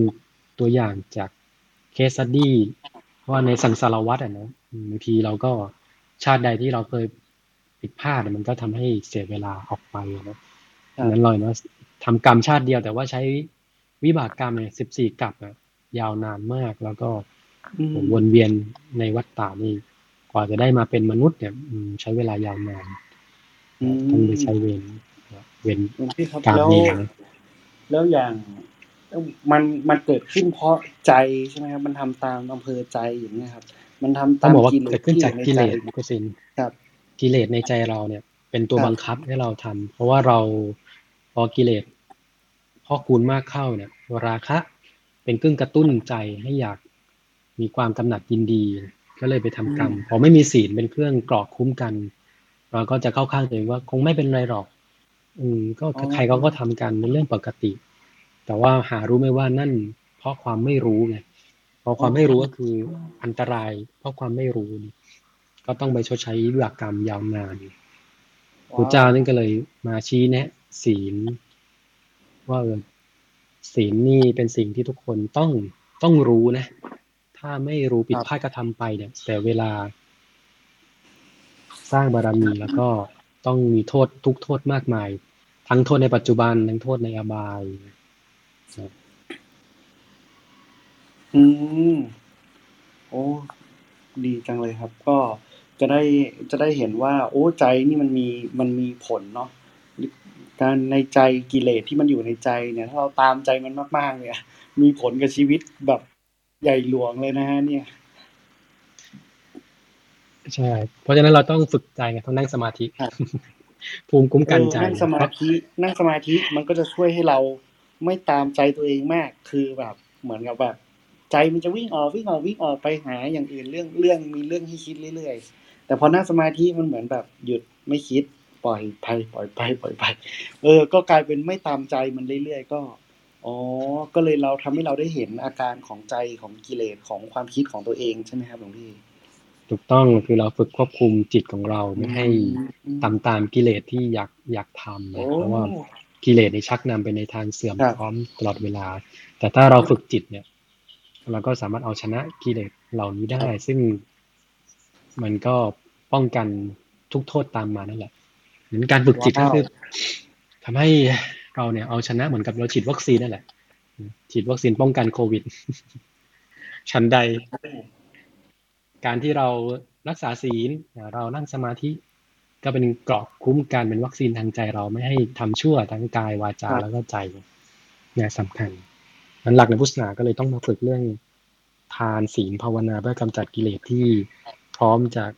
ทำให้เราผิดศีลได้ โดยที่บางทีเราก็ไม่รู้ว่าอ้าว มีแบบนี้ด้วยหรือ ผิดด้วยหรือ ชีวิตมีสามคนไม่ได้หรือทำไมต้องมีสองคนอืมนะครับ มีมีเคสคล้ายๆกันอยู่คุณซีนเคสของพระอานนท์คล้ายๆเรื่องที่เล่ามาเหมือนกัน พระอานนท์ท่านก็เคยเป็นบุตรในายช่างทองเหมือนกันนะแล้วก็เป็นชู้กับภรรยาคนอื่นเหมือนกันในชาติหนึ่งอะนะซึ่งครับอันเนี้ยเคยตัดไว้ใน กุตการนิกายเรื่องมหานารถกัสสปะชาดกนะพระนนท์เคยเกิดเป็นผู้หญิงนะมีชื่อว่านางรุจารุจาราชธิดานะ แล้วก็เลือกชาติได้เจ็ดชาติ ในนั้นก็ได้กล่าวว่าเนี่ย ในที่มันต้องมาเกิดเป็นผู้หญิงชื่อนางรุจาเนี่ยรุจาราชธิดาเนี่ยแล้วก็ลือกชาติได้ว่าก่อนหน้านี้เคยเป็นบุตรนายช่างทอง แล้วก็ไปผิดศีลกับภรรยาของคนอื่น แล้วจากนั้นตกนรกไปยาวนานนะแล้วก็คั้นมาเกิดเป็นสัตว์เดรัจฉานก็เป็นลาเนี่ยเป็นลาด้วยเป็นลิงด้วย แล้วเวลาเป็นลิงก็ถูก ถูกกัดลูกอันทะออกนะด้วยผลกรรมที่ละเมิดภรรยาของผู้อื่นนะเป็นลาก็ถูกกัดลูกอันทะ เป็นลิงก็ถูกกัดลูกอันทะ อืมก็แปลกดีมาเป็นโคก็ถูกตอนอีกนะถูกตอนเป็นโคก็ถูกตองอืม แล้วก็บอกว่าหม่อมฉันจุติจากชาติที่เป็นโคนั้นแล้ว ไปเกิดเป็นกระเทยนะโหโหเพราะกรรมที่ล่วงละเมิดภรรยาคนอื่นของหม่อมฉัน จากนั้นจึงได้สั่งสมบุญนะแล้วก็จุติจากชาติที่เป็นกระเทยนั้น ไปเกิดเป็นนางอับสรในอุทยานนันทวันในดาวดึงส์ภพอืม ก็แสดงว่าจริง ๆ สภาพเพศเนี่ย เป็นเรื่องปกติของ ทั่วๆไปว่าเออคนเราอาจจะมีเพศไม่เหมือนกันได้ เพราะว่าวิบากกรรมทำมาไม่เหมือนกัน แต่ว่า โอกาสทำความดีมีเท่ากันนะอย่างเคสเนี้ยเคสพระอานนท์ท่านก็เกิดบอกท่านได้เกิดเป็นเพศที่ไม่บริสุทธิ์ แต่ว่าได้มีโอกาสสั่งสมบุญแล้วก็ได้ไปดาวดึงส์ด้วยอันนี้ก็น่าคิดเออเพราะฉะนั้นเรื่องความดีเป็นเรื่องกลางๆนะไม่ได้ห้ามว่าสภาพเพศไม่ได้มีผลเลย อยู่ที่เราจะออกแบบชีวิตของเราอะนะอืมเพศอะไรก็ทำดีได้นั่นแหละฮะถูกต้อง ก็ทำทานรักษาศีลนั่งสมาธิไป แล้วก็จากนั้นจากดาวดึงส์ภพก็มาเกิดเป็นเนี่ยเป็นพระนางรุจาราชธิดานี่แหละ แล้วก็ทรงประชุมชาดกบอกว่า พระนางรุจาราชธิดานั้นก็คือพระอานนท์นั่นเองนะอันนี้ก็เป็นเรื่องราวเออก็เป็นเรื่องของกรรมกาเมที่เป็น case study ตัวอย่างนะขนาดพระอานนท์ขนาดพระโพธิสัตว์หรือเคสที่ พระเจ้าปเสนทิโกศลเนี่ยได้ยินพระเจ้าตรัสในเรื่องของกุลบุตรไฮโซ ลูกเศรษฐี มีเงินแล้วไม่รู้ใช้เงินทำอะไรก็ไปเที่ยวซื้อผู้หญิงไม่ซื้อไปผิดภรรยาคนอื่นก็ให้ทรัพย์ เป็นเครื่องล่อแล้วก็ให้ทำชู้อะนะคบคบคบชู้สู่ชายต่างๆนี่ก็เป็นทุกโทษนะของผลกรรมของการผิดศีลการเมที่เราต้องรู้อะนะเราต้องศึกษาไว้เพราะว่า ไม่รู้นี่อันตรายนะชีวิตในโลกหน้ามันยาวนานเป็นล้านปีไงอืมงั้นเราต้องเห็นโทษในปัจจุบันก่อนเราก็เห็นอยู่เนอะเยอะแยะเลยโทษปัจจุบัน ใช่อันนี้เห็นเห็นโทษเลยครับ แล้วแล้วบะแล้วถ้าเราผิดศีลกาเมเนะครับ มันมีผลในชาตินี้ทันทีเลยไหมครับหลวงพี่มันเป็นมันเป็นอะไรบ้างครับ มีผลในชาตินี้ก็จะเป็นครับผู้ที่ ก่อเวรนะ เมื่อไรก็ตามที่ไปผิดภรรยาหรือสามีคนอื่นเนี่ย ก็จะผูกเวรกับภรรยาหรือสามีเขาละ เช่นไปมีนอกใจสามีตัวเองเนี่ยก็ไปก่อเวรกับสามีตัวเองแล้วเกิดเป็นคู่แค้นเกิดขึ้น จากคู่รักก็เป็นคู่แค้นแล้วก็ตามจองเวรกันไปอีก ส่วนภรรยาของผู้อื่นเขาก็มีสามีสามีคนอื่นเขาก็เกลียดเราแล้วก็จองเวรอาฆาตผูกเวรไปว่าเนี่ยมาแย่ง ภรรยาเขาเนี่ย เป็นการคบชู้สู่ชายนะนั่นคือเรียกว่าอย่างแรกคือ ผลกรรมในชาติปัจจุบันจะเป็นผู้ที่ถูกเกลียดชังแล้วก็เป็นผู้ก่อเวรนะนะ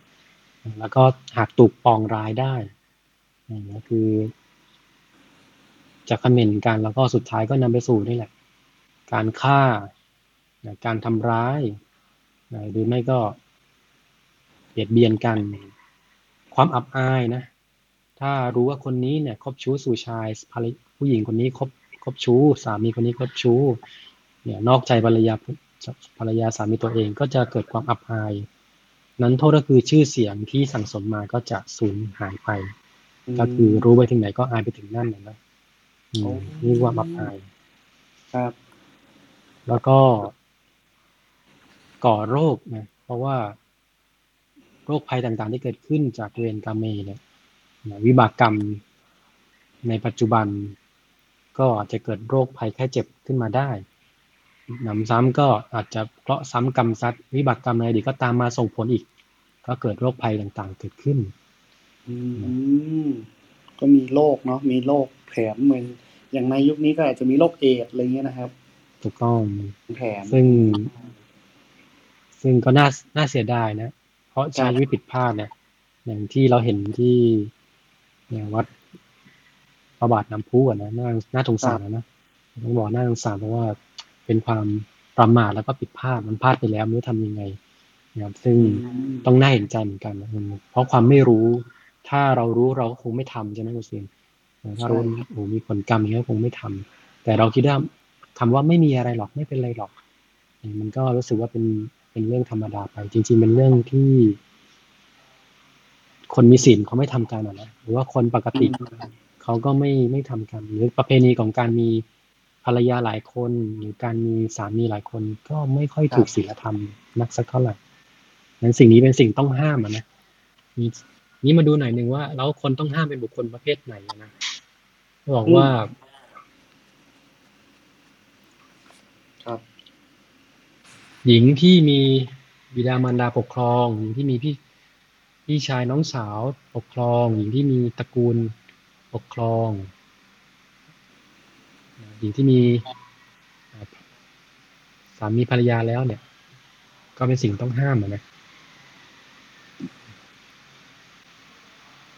อ่าหญิงที่มีคู่หมั่นครับหญิงที่อยู่ในศีลธรรม คือจริงทั้งชายทั้งหญิงอะที่ หรือหญิงที่เขาอ่าส มัครใจไปอยู่กับชายโดยหมายมอบตัวเป็นภรรยาแล้วแม้ไม่ได้มีพิธีแต่งงานแม้ไม่ได้จดทะเบียนต่างๆนะหรือหญิงที่ไปอยู่อาศัยอ่าเป็นภรรยานะครับโดยสรุปก็คือว่า หญิงนั้นมีเจ้าของ แล้วก็มีบิดามารดาดูแล มีพี่ชายน้องสาวดูแลนะเพราะฉะนั้นถ้าให้ถูกศีลธรรมก็คือก็เวลาโดยต้องมีการสู่ขอไง ต้องมีการสู่ขอต้องมีการแจ้งให้รู้ว่าเออนี่จะขออนุญาตนำมาเป็นภรรยา แม้ว่าไม่ได้จดทะเบียนแต่ว่านั่นถือเป็นคือเป็นทางกฎหมายนะแต่สำคัญคือบิดามารดายกให้ญาติยกให้นะแล้วก็ไม่ได้มีสามีหรือภรรยาอยู่แล้วนะอันนี้อันนี้ก็สิ่งที่ต้อง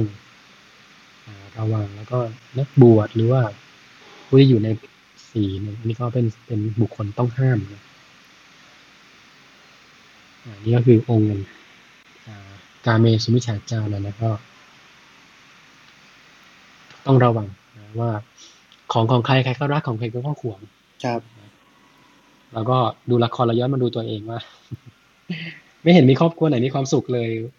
มีครอบครัวที่มีภรรยาหรือสามีอยู่แล้วเนี่ยสุดท้ายก็ครอบครัวแตกแยก นี่คือเหตุของการทำลาย ความมั่นคงทางครอบครัวได้มากที่สุดพอครอบครัวไม่มั่นคง สังคมก็ไม่มั่นคงนี่แหละทำให้สังคมนั้นก็ไม่มีความสุขเลยแล้วก็ผลวิบากต่างๆ ก็ตามมาอีกเยอะแยะมากมายเลย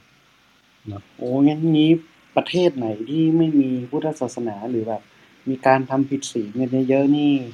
โอ้ประเทศนั้นไม่ลำบากเลยนะฮะหลวงพี่ จริงๆประเทศไทยก็มีพุทธศาสนาเยอะนะครับแต่ก็มีคนผิดศีลไหมก็มีเลยเออยังประเทศไทยขนาดมีนะยังยังยังมีเลยยังมีการผิดศีลเลย มันเป็นอืมมันอาจจะเป็นตัวอย่างที่ไม่ค่อยดีเท่าไหร่เนอะผมว่าใน ในก็ในต้องบอกว่ามันขึ้นในขึ้นอยู่กับหงจิตสำนึกแล้วก็ครับ แต่อย่างน้อยคือยังมียังมีเรื่องเหล่านี้ให้เรารู้สึกว่ามันผิดนะแต่บางบางประเทศที่เขาไม่มีสิ่งเหล่านี้เลยเขาเรียกว่าฟรีใช่ไหมฟรีเซ็กครับอะไรอย่างเงี้ยเราก็คิดว่า ก็เป็นเรื่องที่คุณมีสิทธิเสรีภาพส่วนบุคคล ซึ่งนั้นเขาก็ใช้เกณฑ์ ใช้เกณฑ์ของมนุษย์ ตั้งเกณฑ์ขึ้นมาว่ามันเป็นสิทธิเสรีภาพ แต่ว่าจริง ๆ เราต้องเข้าใจว่ามันผิดครับสิทธิเสรีภาพของคนอื่น เพราะเราเขามีเจ้าของอยู่ แล้วก็เป็นการผิดกฎแห่งกรรมที่เราต้องศึกษาไว้อะนะ ถ้าไม่รู้ก็อันตรายมากๆเลย ครับ ครับ ก็เอ่ออย่างที่ครูซีนบอกแหละเมืองไทยเป็นเมืองพระพุทธศาสนา แต่ว่าจริงๆนะเราต้องดูตัวอย่างศาสนาพุทธของประเทศอื่นด้วย เช่นศรีลังกา แล้วก็พม่าสองประเทศนี้ก็เป็นศาสนาพุทธเทรวาสเหมือนเมืองไทยเลย คือชนส่วนใหญ่เลยอะเกือบร้อยเปอร์เซ็นก็เป็นพุทธเทรวาสแต่แต่เขาผิดศีลข้อสามน้อยมากนะอืมเพราะเอ่อน้อยมากเพราะหลวงพี่ไปเที่ยวมาหมดแล้วนะพม่าเนี่ยเพราะว่าคือ นอกจากพฤติกรรมมนุษย์เนี่ยนอกจากขึ้นกับเรื่องของศาสนาแล้วเนี่ยนะครูศีลมันขึ้นกับวรรณกรรมด้วย อืม อืม ชัดไหมวรรณกรรมนี่คือหมายถึงอืมหนังสือที่แต่งเนี่ยนะฮะหลวงพี่วรรณกรรมก็คือ เช่นขุนช้างขุนแผนพระอภัยมณีเนี่ยนี่คือวรรณกรรมไง คือถ้าเราไปศึกษาวรรณกรรมของของประเทศอื่นนะครับเขาเขาเคยมีการประชุมกวีวรรณกรรมทั่วโลกที่เมืองไทยนะแล้วเขาก็บอกว่าวรรณกรรมไทยอะบ้องงามคือไม่งามไม่งามเพราะว่าเราเราเต็มไปด้วยการผิดศีลข้อสามแล้วเป็นวีรบุรุษ ไม่ว่าจะขุนแผนนะก็เป็นวีรบุรุษเลยอะกู้ชาติเลยแต่ว่าผิดศีลข้อสามแล้วก็พระภัยมณีอย่างเงี้ยโอ้โหผิดศีลข้อสามคืออมคือวีรบุรุษของไทยเราเนี่ย ผิดศีลข้อสามเยอะมากในวรรณคดีราะฉะนั้นเพราะเราไม่แปลกใจว่าทำไมเออคนเก่งๆในเมืองไทยเนี่ยนะเที่ยวถึงผิดศีลข้อสามเพราะเขาเขาเขาก็ทำตามวรรณคดีอะแล้วคนในสังคมก็รู้สึกว่าก็ไม่เห็นเป็นไรเลยคนเก่งก็อย่างนี้ทั้งนั้นแหละ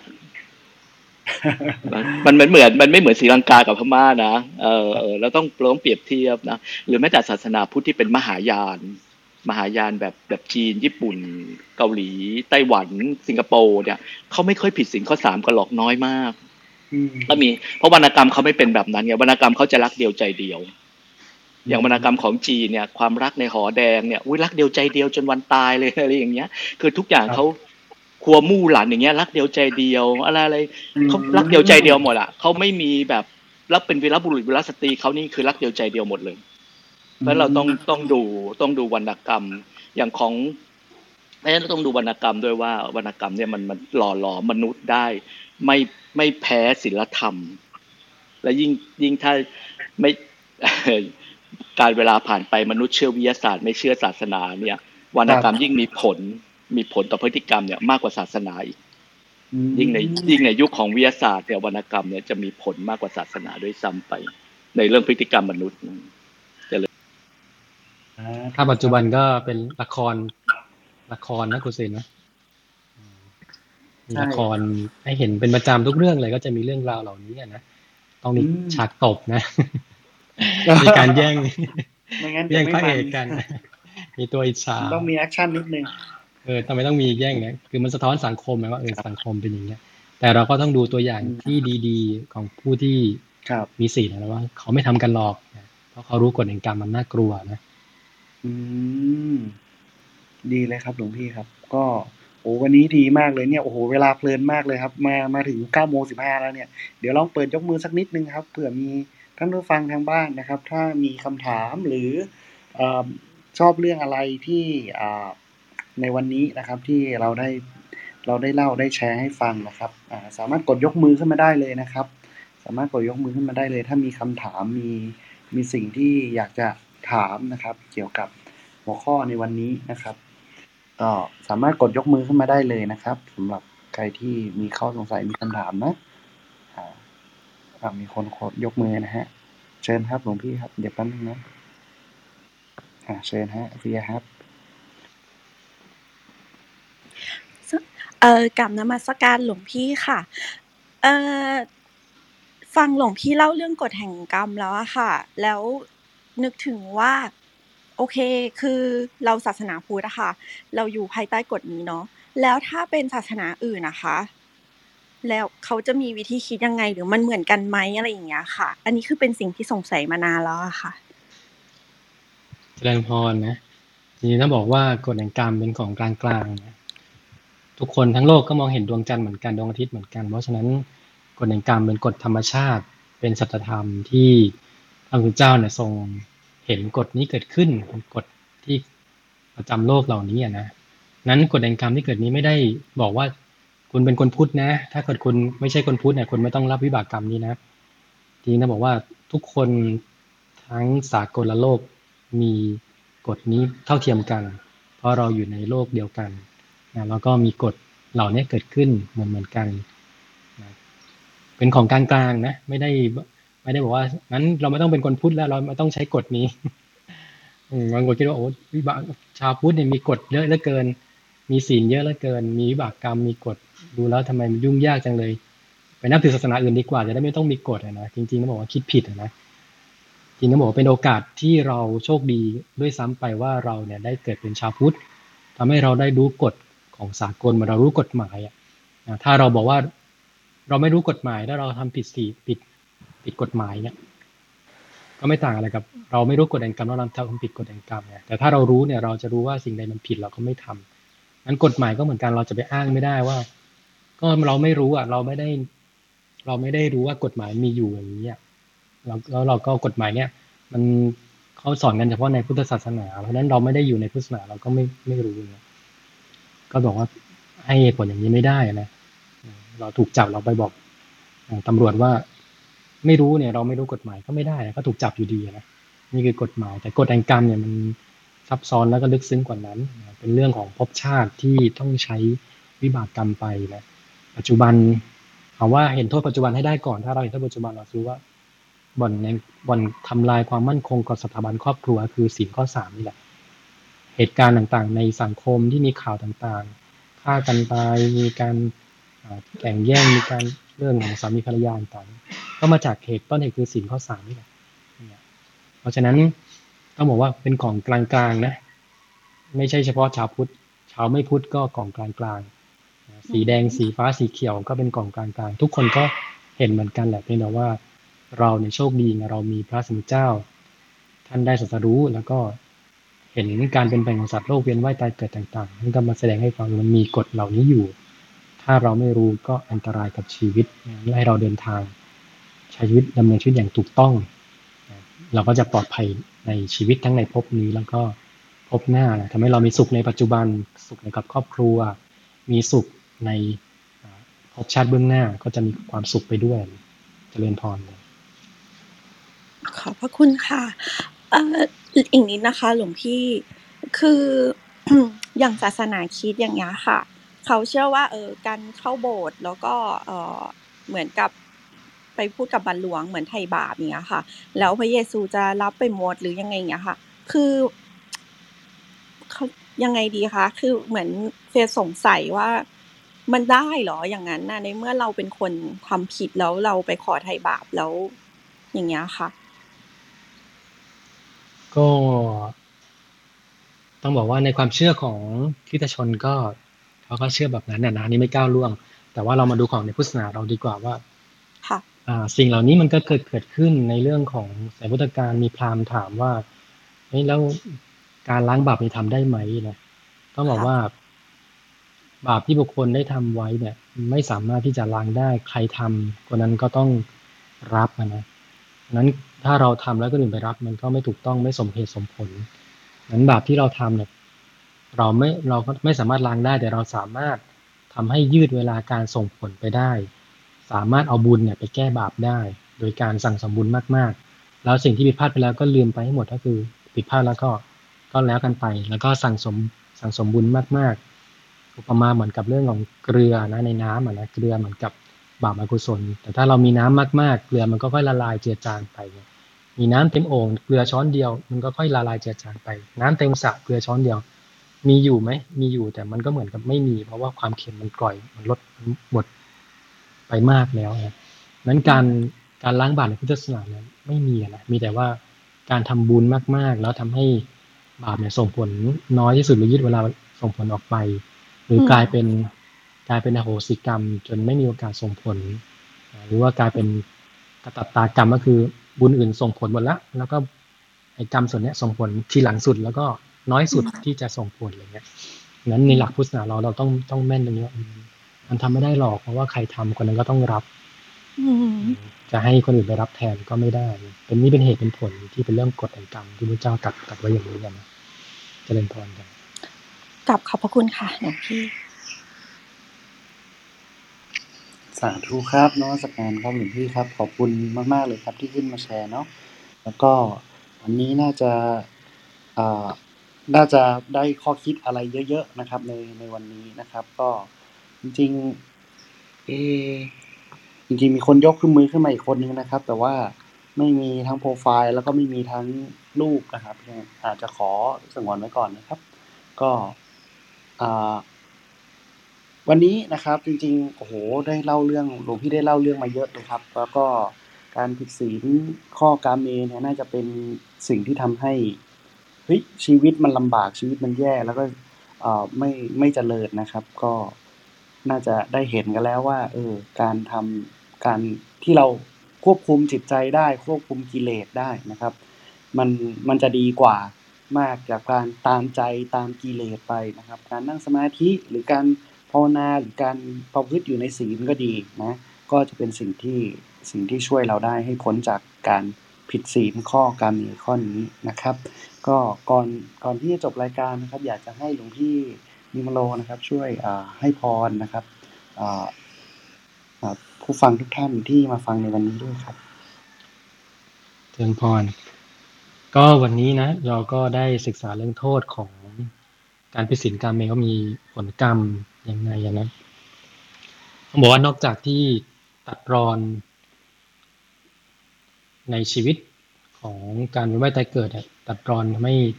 ไปเจอภัยต่างๆ มากมายใช้วิบากกรรมยาวนาน นอกจากนี้ยังตัดรอนการบวชดด้วยนะ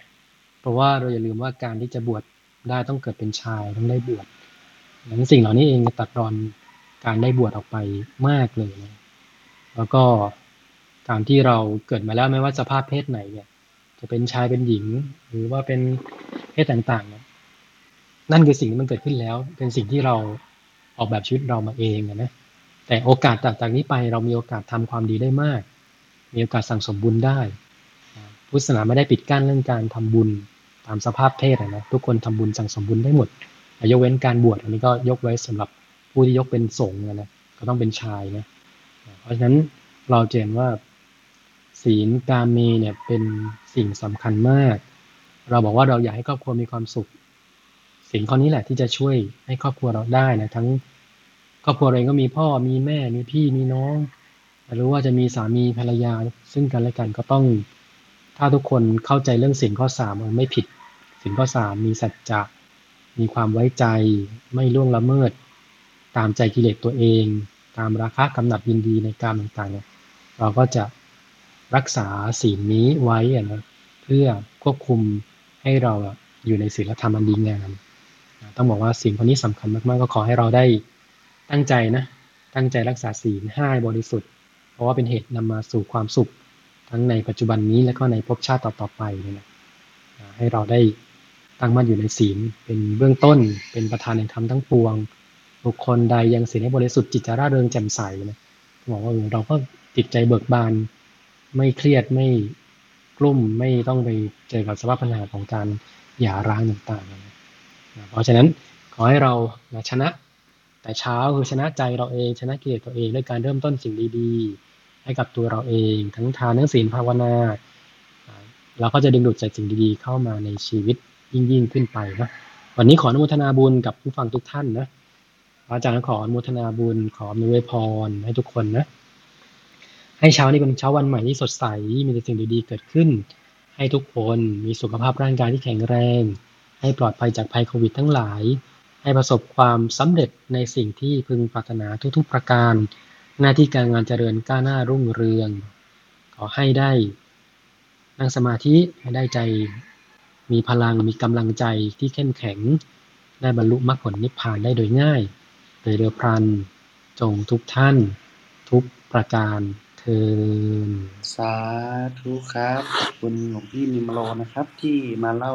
เรื่องดีให้ฟังในวันนี้ครับ ขอบคุณหลวงพี่กิติยะที่มาเสริมครับ แล้วก็ขอบคุณหลวงพี่ฝังครับ ที่นำนั่งสมาธิในวันนี้ครับ ขอบคุณทุกทุกท่านเลยเช่นเดียวกันนะครับ ที่มาฟังในวันนี้นะครับ ก็สำหรับวันนี้รายการคงจบลงแล้วนะครับ แล้ว เราจะพบกันใหม่กับรายการชนะแต่เช้าครับ8โมงเช้าจนถึง9โมงครึ่งทุกวันนะครับ วันนี้จะเป็นเรื่องอะไรนั้น ติดตามกันนะครับ มาเจอกันเวลา8โมงเช้าเหมือนเคยครับสำหรับวันนี้สำหรับสำหรับวันนี้รายการคงจบในห้องนี้ครับ สวัสดีครับ